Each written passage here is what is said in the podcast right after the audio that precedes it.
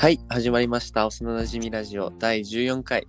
今回はですね、UMA、世界の未確認動物について2人で語っていこうと思います。そのもう一名が牛タンさんです。お願いします。はい、お願いします。というわけで今回もこの2人で、前ですね、怖い話読んだりしたんですけど、ちょっと2人ともね、なんかそういうオカルト的なものに興味があると。そういうことです。ね、いうことなんで、ちょっとユーマについてやっていこうかなと思うんやけども、まずね、UMA、なんかUMAと聞いてパッとなんか出ますかね。やっぱ、でもUMAはネッシーとかじゃないかな。ああ、ネッシーね。ネッシーとかやったり、よく聞く。そうね、カッパもなんかな。そういうネッシーと、そういう系、で今回ちょっとそれをちょっと調べたので、やっていこうと思うんですけども、まず未確認動物、UMAですね。とは目撃例や伝聞による情報はあるけど実在が確認されていない生物、で日本では UMA、UMA で UMA と呼ばれるが、これは日本人による造語で、これまた別で英語があるよね。で英語では、クリプティットと呼ばれて、これを研究する学問がクリプトズーロジー、陰性動物学と呼ばれる。楽しそうな学問ねえ、ちょっと絶対楽しいじゃんね、こんな、でこの陰性動物学って字が、まず隠れるに住む動物学、確かにね、なんかユーマっぽいよね。で、オカルトのジャンルに分類されることもあると。で、未確認動物は世界中で目撃例があって、家畜とか人間を襲ったってされる、事件まであったりとか、画像とか、ビデオ、皆さん見たことあると思うんですけど、そういうね、ネッシーとかもなんかね、動画があったりするよね。あるね。ああいう風に。で、なんか、例えばネッシーが生息すると言われたネス湖のように、特定の場所や地域で目撃される場合は、その場所が観光スポットになることもあると。そうね、なるよね。一大。集まるよね。なんか日本でもさ、その、ツチノコ、がなんか昔流行って、その時なんか懸賞金がかけられたりしたらしいね。それすごいよな。すごいドリームや。そうドリームだよね、昔のね。で天狗とか鬼のような、妖怪と言われるものとか、小説などのために作られた存在は未確認動物に含まれないけど、これら架空の生物が未確認生物として存在するかのように思わせる見せ物として、猿や鯉とかエイの死体をつなぎ合わせたミイラが江戸時代の日本で作られたこともあると。なんかすごいね。すごいね。とか、猿とかカワウソの手がカッパの手のミイラって言われたりして、だからほら水かきがついて、あるね。あれで多分騙そうとしたんだろうな。いろいろあると。でも中にはそういう今までにいる動物とは当てはまらないものも、あるとされるよって書いてあるね。夢があるね。そのことが特にね。で、UMAという呼称が、英語で謎の未確認動物を意味するユニデンティファイドミステリアスアニマル。これも和製英語の頭文字を取って UMA になったんで、UMA だって。だとそうです。で、主な未確認動物 UMA が、カッパとかツチノコ、モノス、人面犬、ジャージーデビル、ネッシーとか、ヨウイあと翼猫、シャドーピープルあとビッグフット、イエティ、チュパカブラ、モスマン、スカイフィッシュと。この中でなんかやっぱ日本ならではのやつが気になるかな。そうね、カッパとか。カッパからいってみますか。カッパですね。カッパは日本の妖怪伝説上の動物、または未確認動物。で、カッパは川にわらしのわら、子供のわらしだよね。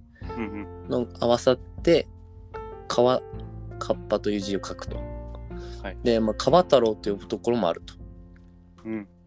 で、日本全国で言い伝えられてる。カッパ不思議だよな。で、なんかカッパはなんかシリコ玉を抜くとか言うね。なんかそれもね面白いよね。結構えげつないことしてくんだなみたいな。確かに。とかキュウリが好きとか。ね、うん、あなんか福岡のカッパが伝承があって、はい、なんか川や沼の中に住むで、なんか例外にあの地域浜っていうのかな、あそこ福岡ドームが建ってるあたりの酒飲みカッパは海に住むんだって。海？うん。やけんに福岡だけ唯一海に住むんじゃない？そんな人おる？まさかのね、まさかのすぎんそれは。まさかのすぎる。カッパやったらやっぱ川、うん、とかのイメージ。ねえ、川なのに福岡のカッパは海に住んでるんだって。なんかすごいね、これは面白いな。現在のカッパ。昭和以降の日本でもカッパらしきものの目撃談や足跡が見つかった事件があり、実は怪談集やオカルト本に収録されることもある。土の子などと並んで日本を代表する未確認生物として扱われることもあると。まあね、いろいろなんかマスコットキャラクターとしてもいろいろ使われたりすると、なんか水道のね、そういう系に使われると。各地の伝承があるね。なんか福岡県意外と多いな。そんな有名？福岡？うん。あ、九州のあの壇ノ浦。うん。壇ノ浦の戦いに敗れた平家の武士たちは散り散りになって九州に逃れた後、源氏の追手に次々と撃たれ死んでいったのだが、そのうち滅ぼされた平家の落ち人の霊魂はカッパとなり、九州各地で田畑を荒らし、人や馬を川に引きずり込むなどのいたずらを働いたとされるとかあるね。やってんな。すごいな。だからまあ平家の人たちの魂がカッパになった説なんだね、これは。ああ、なるほどね。うん。とかいろいろある。あ、福岡県の筑後川付近。筑後川。うん、まあ有名なとこは、まあカッパと地元民の揉め事があったりとか。カッパ族同士の戦争やカッパにちなんだ地名とかいろいろはっきりした記録が数多く残ってるって。まあ確かに地名はすごいかもしれない。うん。本当におったみたいな感じね。で、水に入る前はタケノコを食べるとか、水に入る前は仏前飯を食べるとか、なんか仏様に備えるご飯かな、うん、とか、水に入る前には水天宮の申し子だと伝える、なんかそういうお宮の人ですよって言ったりとか、そういうかっぱ焼きの風習が久留米市の水天宮付近にあるんだって。ここがなんか起源らしくて。ああ、なるほど。うん。で、毎年8月に水の祭典というお祭りが行われるって。知らんかった。うん。で、これがカッパを崇めるために始まった祭りなんだって。なんかすごいね。結構ちゃんと調べるといろいろ残っとるもんやね。ねカッパについて調べることないからな。まあ以上がカッパでございました。はい。はい。で、次はツチノコ行ってみますかね。ツチノコ、はい。はい、来ました。ツチノコは日本に生息すると言い伝えられているUMAの一つで、トンカチみたいな、ハンマーみたいなに似た形の胴が太い蛇と形容される。北海道と南西諸島を除く日本全国で目撃例があるとされる。北海道いないんだね。本当に？北海道おらんのか。南西諸島ってどこら辺だっけ？沖縄のことかな。沖縄とかじゃない、やっぱ。暑いとこと寒いとこにおらんってことか。うん、本州にしかいないんだ。日本酒が好きなんだって。で、あとは通常のヘビにまぶたはないけど、ツチノコにはまぶたがあるって書いてある。通常のヘビってまぶたないよね。ないよね。目パチパチしないんだね。確かに。あとは2メートルほどのジャンプ力を持つ。えぐいやん。まあ、化け物だよね。鳴き声はチーって鳴くんだって。チーへー。チーって鳴くらしい。で、シャクトリムシみたいにこう体をこう、引っ込めて伸ばしてこう順番に進んでいくといびきをかくらしい。誰が調べたの？すごくない？すごいね。あと味噌とスルメと髪の毛を焼く匂いが好き。マニアックすぎんこれ。髪の毛を焼く匂いだってね。すごいな。で、猛毒を持っているとされることもあるけん、まあ、持ってるかわかんない。あ、でも適当やねこれな。で、呼び方がいろいろあって、うん、まずツチノコっていうのが京都と三重と奈良と四国で用いられていた方言らしい。関西。うん、で、東北地方ではバチヘビって呼ばれて、うん、他にも野槌とか縦繰り返し、土んぼ、土ヘビ、土転びなど日本全国で約 40種類の呼称があったと。すごいね。なんかそれだけ呼び方ってなんかちょっとなんだろう、いそうな気がしてくるね。確かに。懸賞金かけられるぐらいやけんね。ねえ。あ、でも縄文時代の石器にツチノコにめっちゃ似たヘビ型の石器があるらしい。縄文時代からおったの。うん。そうね。あと長野県で出てきた縄文土器のそのお皿にもツチノコっぽい姿が描かれてるんだって。なんかいそうだね。いそう。なんかいろいろで目撃談。まあ東北地方ではなんか湖の近くの山の中で体長約30cmのツチノコらしき生き物が目撃される。30cm。30cmやからまあそんな大きくないな。ここまででかくないね。ねえ。それが2m飛んだら怖いな。どっからの力みたいな。ねえ。で、あとは山形県の牧場の干し草の中からツチノコ状のヘビの死骸が発見された。で、この死骸は写真が撮影されて、ツチノコ写真の中でも信憑性が高いっていうふうに言われとるんやけど、まあ、日本のヘビ研究の、まあ、ところが調べたら干し草がオーストラリア産だったから、まあ、オーストラリアの毒ヘビであるデスアダーだった可能性を示唆していると。まあ、なんか入ってきたってことですね。そうね、一緒に入ってきたみたいな。で、死んだんじゃないかみたいな感じかな。デスアダーかな。九州地方では、福岡県、特に朝倉市を中心とした大分県境付近に発見情報が多い。と、あと宮若市、何これ、築上町で一時捕獲の噂が流れた。どういうことなの？嘘だろう。で、熊本では何か八代かなから人吉市にかけての山間部に目撃談が多いということで、まあ、森の中にやっぱいるんだね、山の中。確かに、まあ、普通のヘビと一緒やね。ね、その辺は。で、五島列島でも古くから目撃されてると。五島列島で。長崎か。うん。まあ、島にはいそうだけどね。うん。で、まあ、正体についての仮説、新種のなんか未確認動物とする説、まあ、これはもう UMA だと認めてるよね。そうね。で、あと未発見の新種のヘビとする説も、まあ、新種だと、うんうん、あとはいくつかの特徴がヘビではなくトカゲであることを示しており、海外には実際に足が退化したヘビのような形態の足なしトカゲが実在していることから、ツチノコも足が退化した未発見のトカゲの一種ではないかとする説。あ、なんか足がないトカゲがいるから。で、なんかね、トカゲはあれだよね、まぶたがあるんだよね、確か。あ、そうなんだ。そうそうそう、トカゲはパチパチするから、確かになんかほら、トカゲってさ、太いじゃんね。うん、太い。なんかワンチャン見間違い説あるよな。うん。これが割とありえそう。うん。あとはまあ、デスアダー、さっきあとデスアダーを間違えたと。はいはい。これはなんか毒ヘビで太く短い体型だって。ツチノコに近いってことか。うん、ちょっと似てるんだって。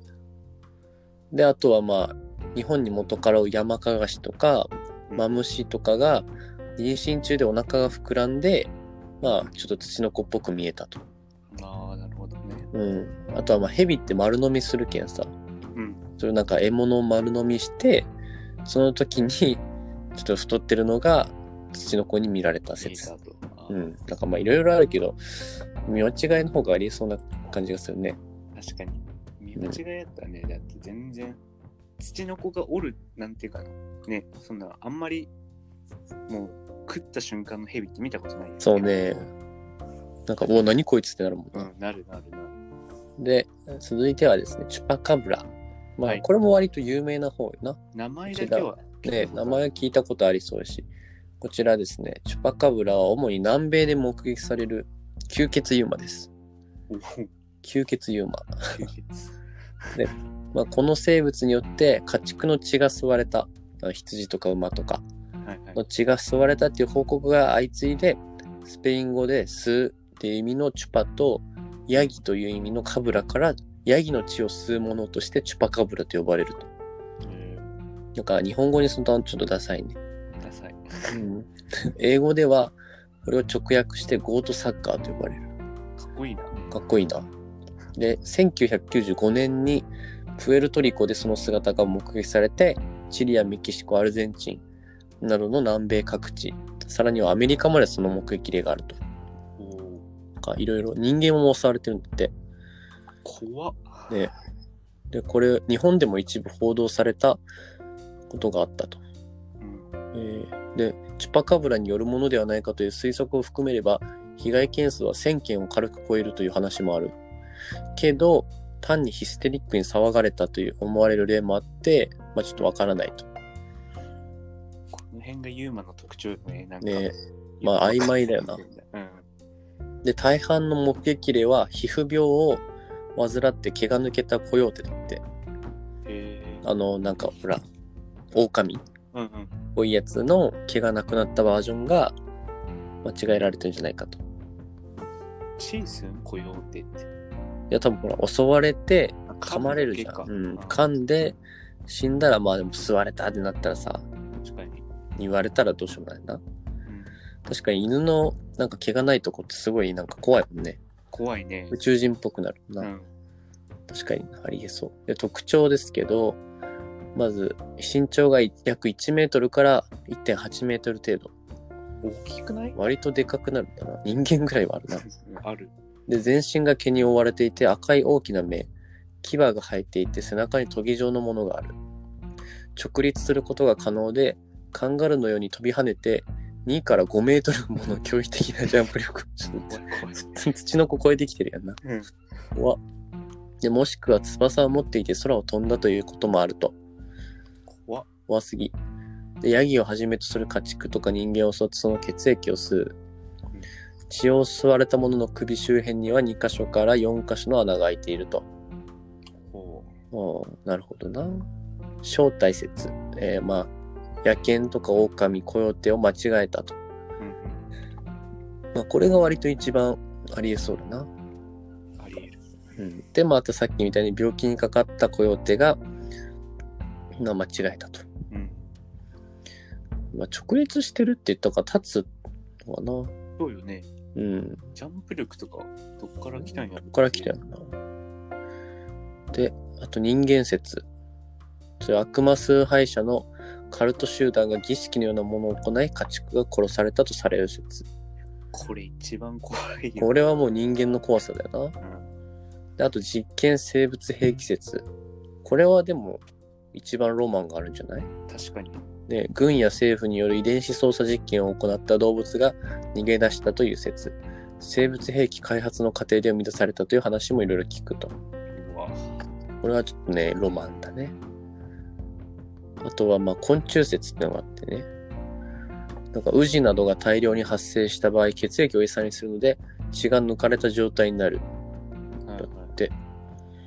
で、2019年6月アルゼンチンでアルマジロがチュパカブラだと思わせる動画が撮影された。どういうことこれね。これね、最近やんこれ、うん、っていうのがまあいろいろチュパカブラでした。はい。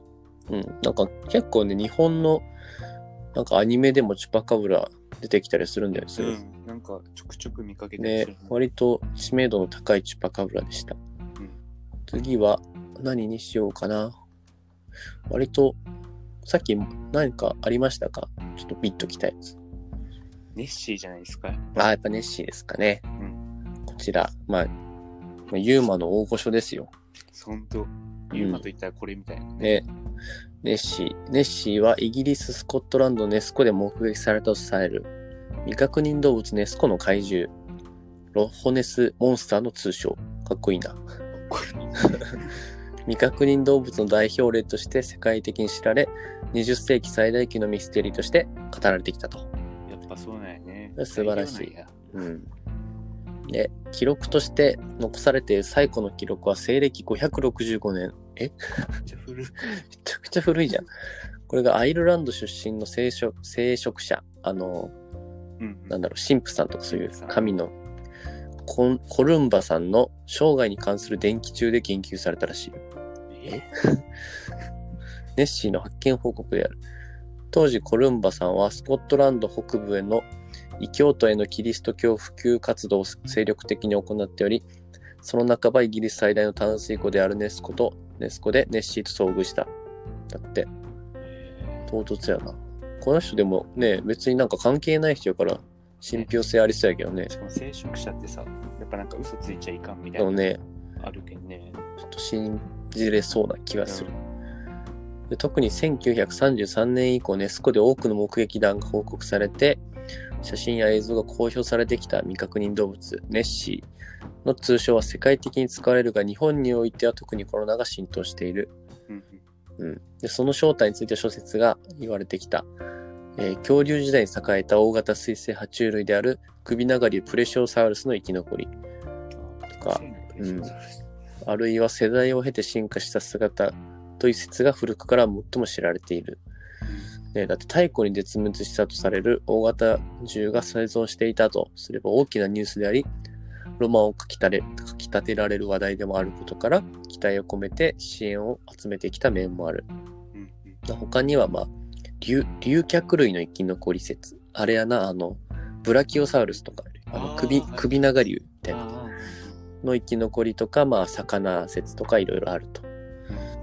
でしかし目撃証言や写真映像の多くが、まあ、今までにいる動物とか、まあ、船、流木とか船の跡とか波とかそういうものの見間違いとされて、可能性を否定する動物学者も多いと。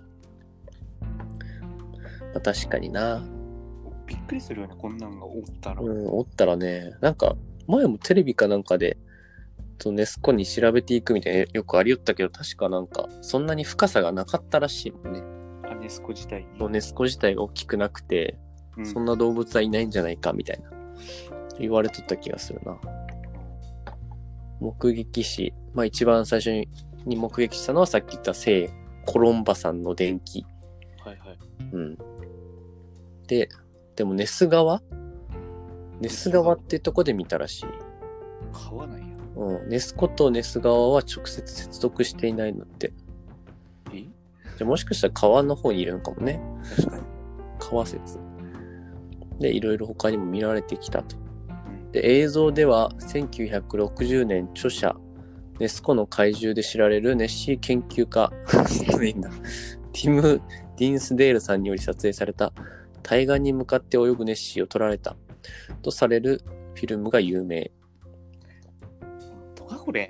本当かこれ嘘じゃないのか。でも確かなんかそう、このね外科医の写真っていうのがあるのよ、うん、このロンドンの外科医ロバート・ケネス・ウィルソンさんが、うん、1934年の4月早朝、友人と共に鳥の写真を撮りネス湖を訪れ、突然湖面に現れたネッシーを持っていたカメラで撮影した。でこの写真がそういうなんか週刊誌みたいなのに掲載されて、外科医の写真と称されて話題を呼んだ。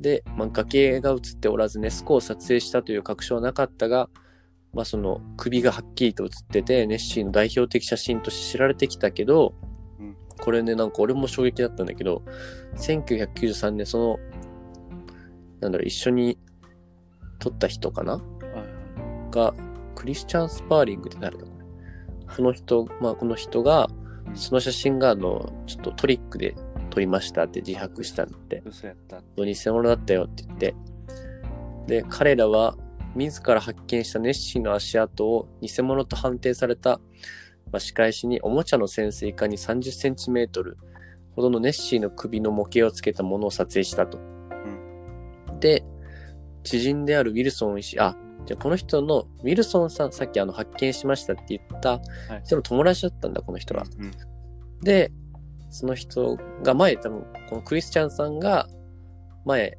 発見してたけど嘘だと言われたから仕返しにトリック作ってこの外科医の人に渡したのね。ああ、なるほどね。うん。でそのウィルソンさん医師だからさ、はいはい、社会的地位があるから依頼したんだって、その嘘ついてくれって。で、エイプリルフールのジョークだったんだけど、ちょっと世界的に話題になっちゃったから、引くに引けなくなっちゃったんだって。最大のエイプリルフールの嘘だったね。びっくりするね。びっくりするよな。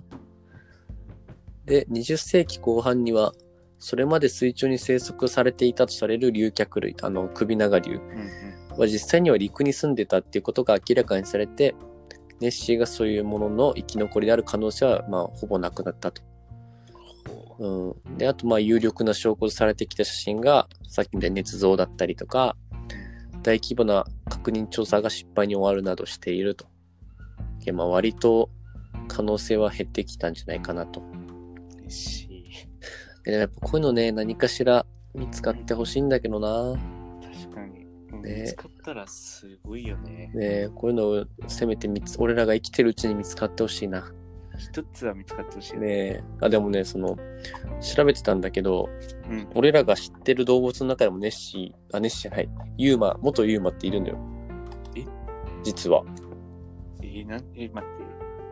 クイズにしてくれん？クイズにします。はい。クイズっていうか選択肢を出すってこと？いや、なんかヒント。あ、ヒント？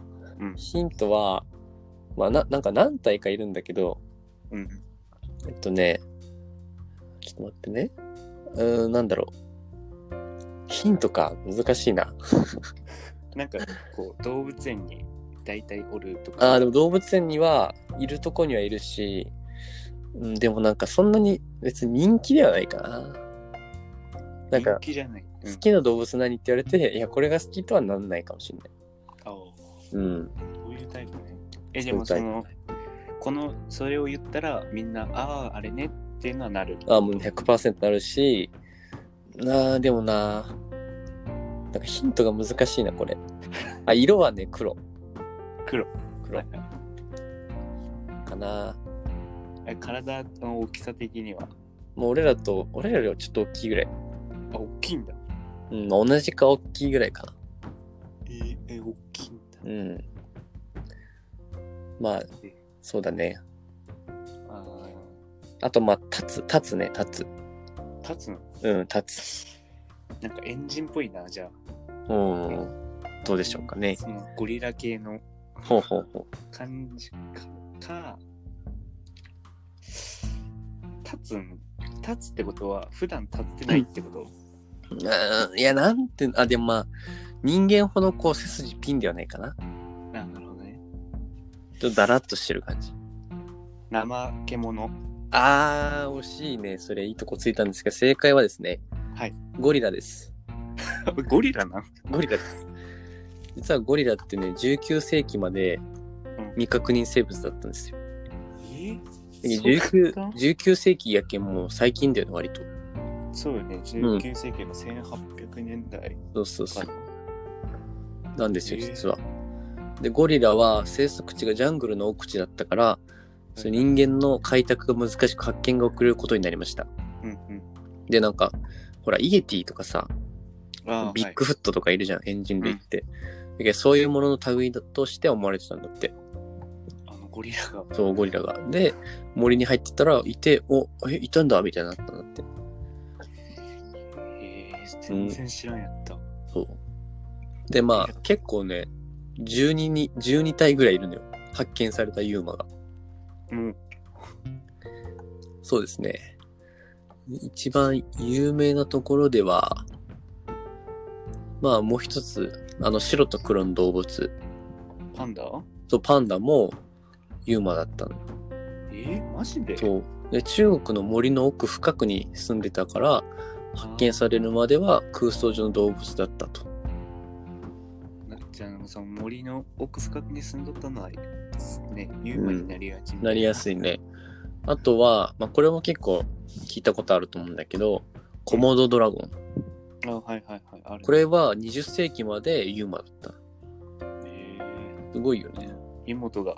そうそう、妹が走ってたやつね。これはやっぱ島だったから、うん、コモド島だったっけ、なんか島だったよね。だから分かんなかったと。コモドドラゴン最初に見つけた人びっくりするよ。びっくりよな。恐竜やん。恐竜やんね、ほんと。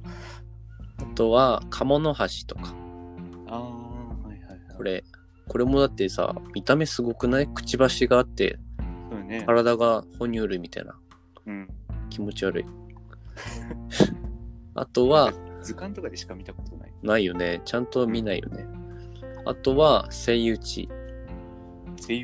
牙が生えてるやつね、うんうん、やっぱこれどこに北極とかかな、寒い、うん、北極海に住んでるから人が行ってないとこだよね、開拓されてないところとか、そうそうそうそう。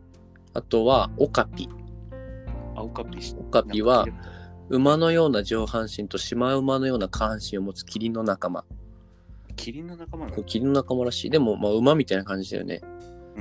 いや、これもさ、なんか馬とシマウマが混じった感じだから、ちょっとね、ユーマっぽいよね。確かに。うん。全然知らんかった。そうそう。うちらがユーマってこと。ね、あとはね、一角もそうだね。あ、一角ね、かっこいいよね。あれかっこいい。やっぱこれも、どこから北極か南極だよね。寒いところね、俺ね。あとはね、他にも、小人カバとか、竜宮の使い。まあ、今ではもう有名だよね。有名。動物の森でそうそう。大人気になった。であと、西表山猫。はいはいはい。うん、で、まあ、シーラカンスだね。あとは。シーラカンスはね。うん。これも深海にいたから、やっぱ深海とかさ、ロマンがあるよね。ある。怖いけどね。怖い。想像したら怖いけど、深海はユーマの宝庫なのかもしれないね。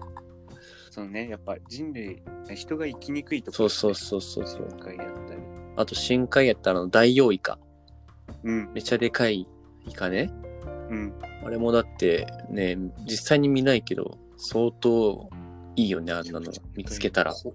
怖いけどね。怖いけどね、あんないたら夜じゃない深海に潜っていってさ、うん、潜水艦にちょっと乗ってみたいけど、あんないたら怖いもん。めちゃくちゃ怖いね。